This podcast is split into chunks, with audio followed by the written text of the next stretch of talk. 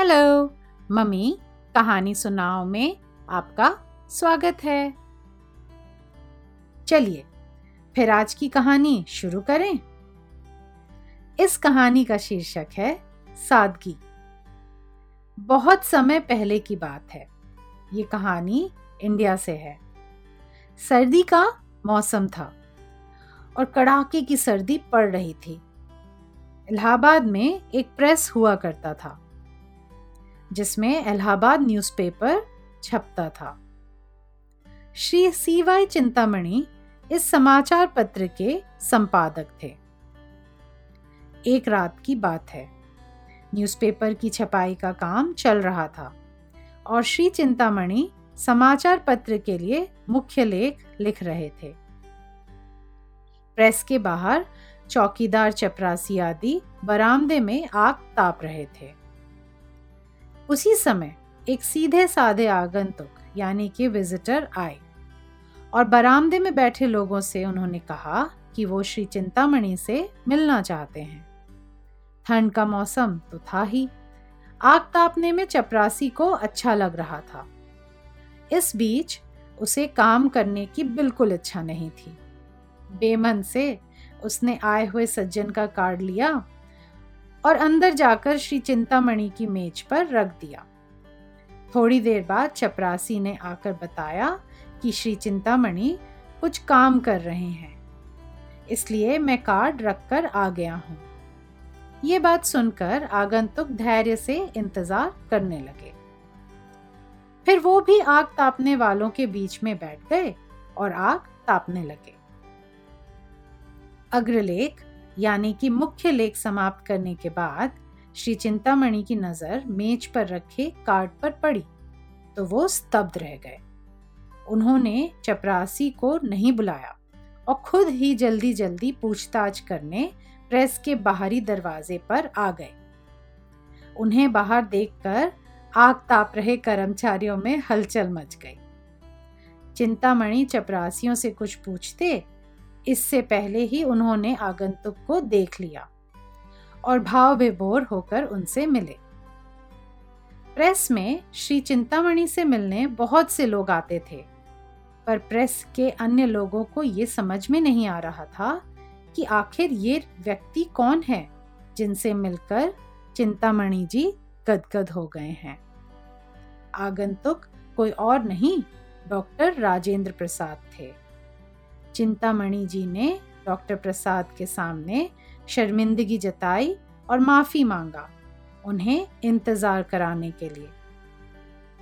Doctor प्रसाद ने शांत स्वर से कहा, मैं बिन बुलाए आया हूँ और आप अपना काम कर रहे थे तो मैं कैसे आपको टोक सकता था? मैंने इस बीच थोड़ी देर आग सेक ली और कुछ लोगों से बातें भी कर ली। चलिए अब हम अंदर चलते हैं। ऐसे सरल और विनम्र स्वभाव के थे हमारे डॉक्टर राजेंद्र प्रसाद। आशा करती हूँ कि आपको ये कहानी पसंद आई होगी। आइए देखें कि इस कहानी से हमने क्या क्या सीखा। पहली सीख, हम में विनम्रता होना चाहिए। डॉक्टर प्रसाद चाहते तो एक वकील और देश के जाने माने राजनीतिज्ञ होने का दबाव डालकर चपरासी को दोबारा भेज चिंतामणि जी को बुलवा सकते थे, पर उन्होंने ऐसा नहीं किया। वे एक साधारण व्यक्ति की तरह सबके साथ बैठ गए और उन पलों का आनंद लेने लगे। दूसरी सीख, हमें दूसरों के कार्य और उनके समय का आदर करना चाहिए। डॉक्टर प्रसाद बिना बताए आए थे। तभी तो उन्होंने अपना कार्ड चपरासी को दिया था। तो वे श्री चिंतामणि के काम में कैसे बाधा डाल सकते थे? इसलिए उन्हें इंतज़ार करना सही लगा और उन्होंने किया। सोचिएगा ज़रूर इन बातों के बारे में। आज की कहानी में हमने दो विख्यात लोगों के बारे में सुना। डॉक्टर राजेंद्र प्रसाद और Shri C Y Chintamani. Doctor Rajendra Prasad का जन्म 1884 में हुआ था।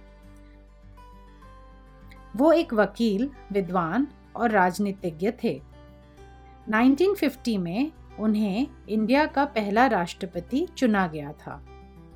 वो बचपन से ही बहुत बुद्धिमान छात्र थे।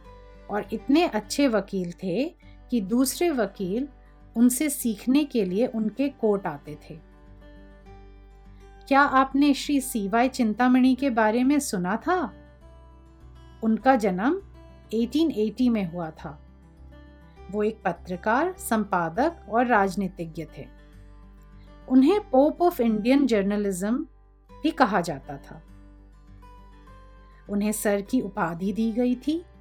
और उनके उत्साह बढ़ाने वाले लेख बहुत ही सराहनीय थे। तो आज आपने हिंदी के कोई नए शब्द सीखे या सुने हैं? चलिए देखते हैं।